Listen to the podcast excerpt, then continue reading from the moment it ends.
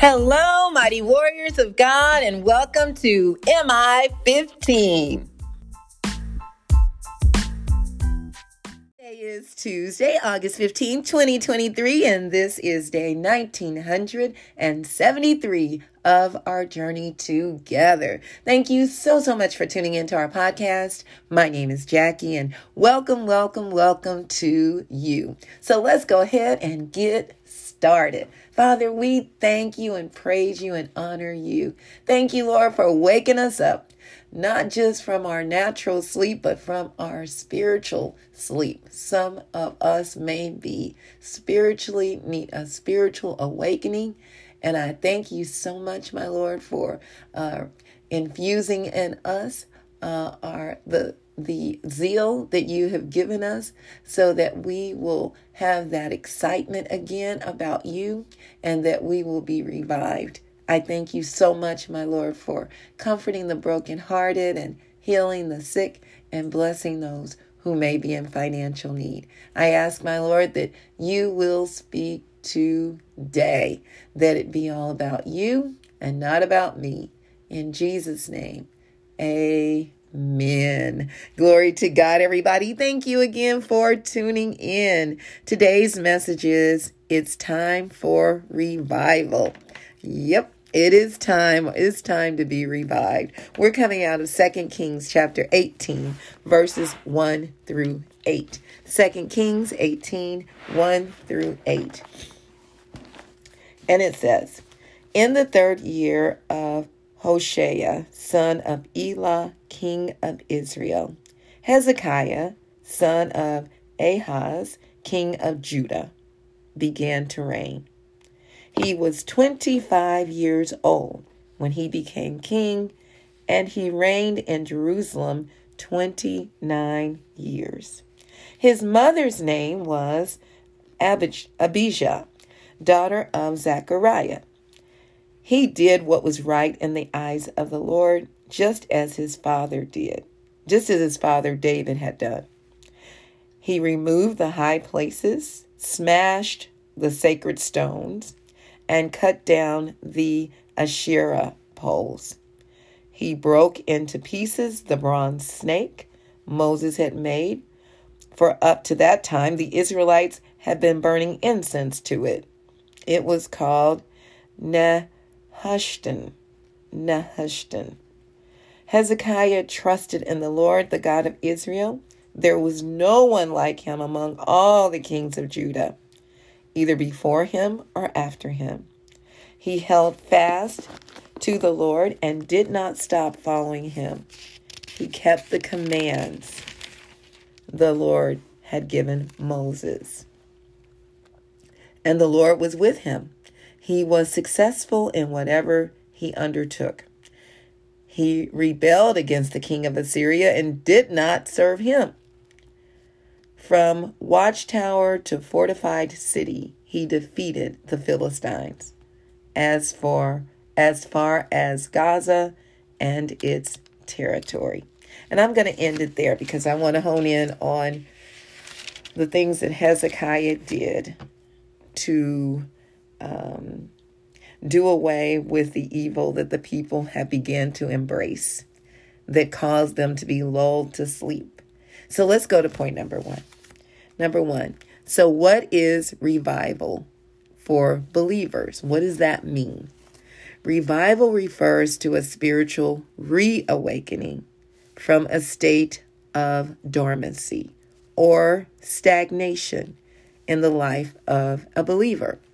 It encompasses the resurfacing of a love for God, an appreciation of God's holiness, a passion for His Word and His church, a convicting awareness of personal and corporate sin, a spirit of humility, and a desire for repentance and growth in righteousness. Revival invigorates and sometimes deepens a believer's faith, opening his or her heart, her eyes to the truth in opening let, let me go back opening his or her eyes to the truth in a fresh new way. It generally involves the connotation of a fresh start with a clean slate, making a new beginning of life lived in obedience to God. Revival breaks the charm and power of the world, which blinds the eyes of men and generates both the will and power to live in the world, but not of the world. So often, we as believers can fall into a rut as we go through our day to day regimen, like robots. In order to counteract this, we need regular um, revitalization uh, spiritually, which restores every part of our being, mentally and physically. If you think about it, we naturally revive our homes, our yards, our cars, our clothing, even our relationships through vacations and other types of recreation. We need to use similar concepts to revive our spiritual man, taking time out to renew and reawaken our love for the Lord. We talked about this yesterday um, how uh, the Lord spoke about how the church had become lukewarm, how the believers had become lukewarm, and how uh, in at the church of Laodicea and he said we needed to uh, wake up uh, into some of the churches. We we need to be revived. We need to be refreshed, basically, and that's what can happen to anyone. You know, um, I've had to be reawakened, restored myself, and revitalized, and I have to shake myself and recognize that you know what, I'm I'm kind of I need I need some refreshing. you know, uh, we don't want to get stale.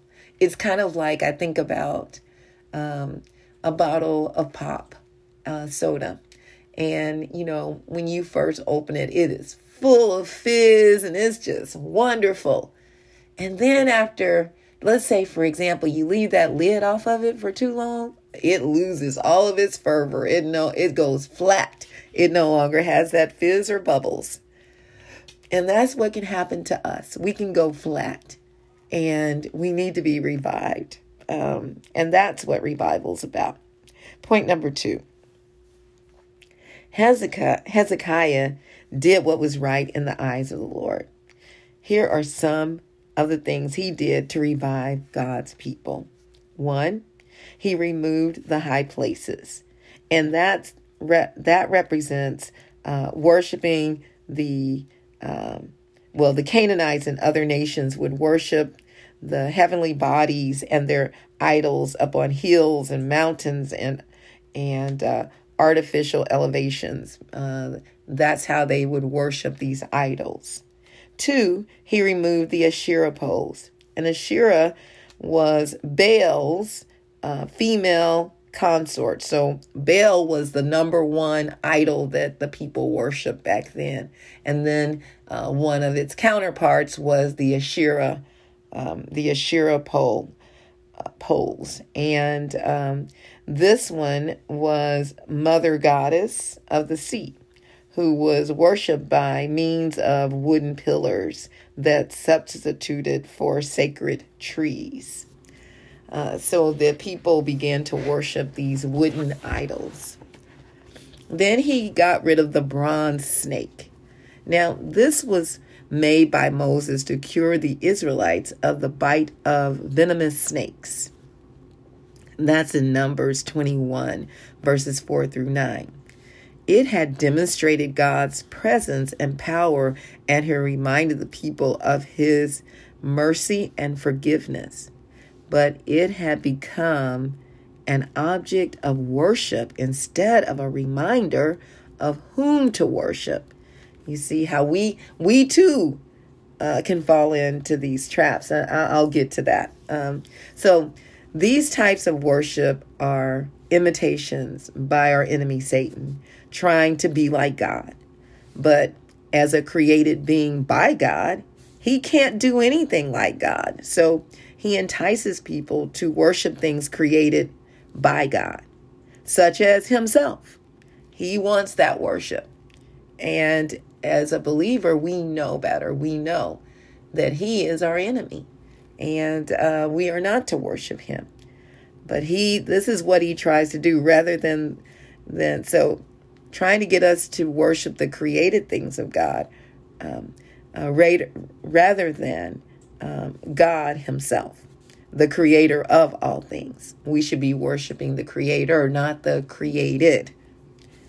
We are just as guilty when God when God no longer holds first place in our lives. When we think more about wealth, pleasures, prestige, material or material possessions than we do about God. We are actually worshiping them as gods. You know, I, I remember, uh, you know, years ago when my husband and I first uh, we started dating, and we were, uh, and then later we got married at 19, and and we weren't saved though. But you know, I remember how we truly worshipped uh, going out on the weekends, we had no inclination about putting God first or even knowing Him. Um, this is not a, a, good example of being revived, but the example that I want to share with you is how much I remember uh, my husband would wipe on his car all the time and it would be shiny and beautiful. Worshiping that car. For me, I would go shopping all the time, worshiping more so just uh, having something exciting to do and, and buying things. Uh, so, gathering things until we came to know Jesus. Oh my goodness, things changed then. God became number one, and I realized that all these things that I was putting before Him meant nothing. And then there were other stints in my life where we lost things that, you know, began to be important to us. And God said, no, they're not. And we ended up losing those things and drawing even closer to the Lord. Oh, but when we cleanse ourselves from the evil things we've taken on from this world, we are made new. We are refreshed, ready to accomplish everything God has called us to do. We're now walking in the favor of God again. It's time for revival in our own house, the temple of God. It's time to clean house, just like Hezekiah did, before it is too late. These, my friends, are the last days. And God is making it really clear that we need to be revived. We need to be refreshed. Some of us have been begun to compromise our faith, uh, uh, become complacent in our faith. And God is saying, get up, get busy, get back to putting Him as number one. I'll never forget my stepdad. Uh, he and my mom had started a church together, Good Samaritan Christian Center, and uh, the Lord uh, dealt with his heart. Uh, he had uh, become uh, a mason, and he had been that for years. And then once he became a pastor and and began to see some things that weren't right, and how you know it was like this competition between them and God, and and uh, he ended up getting rid of all the things that pertained to that organization because it was something that, uh, in his eyes, uh, that was more about worshiping a man, putting a man before God. So he got rid of the hat, he got rid of all the stuff that came along with it. Even though there are many people that, you know, belong to these organizations and uh, but some of them if we're not careful even fraternities and sororities can begin to be more of something where we're worshiping a person uh, more so, and it gets in the way of us worshiping God. You know, uh, I remember a time when God showed us uh, we had been this was after we were saved this was years ago when you people would video movies uh, and you'd buy them they were considered bootleg movies you know and uh, and music uh, dirty books things like that stolen clothes uh, that uh, someone might be selling out of their home and they were considered boosters. They would steal. This was years ago. And I remember going to people's house, uh, one young lady's house that actually went to the church that I belonged to. And she was selling clothes. I never asked her where she got them from, but uh, the Lord put on my heart that, you know what, this isn't right. These are stolen. And when God shows you something, you need to do something about it.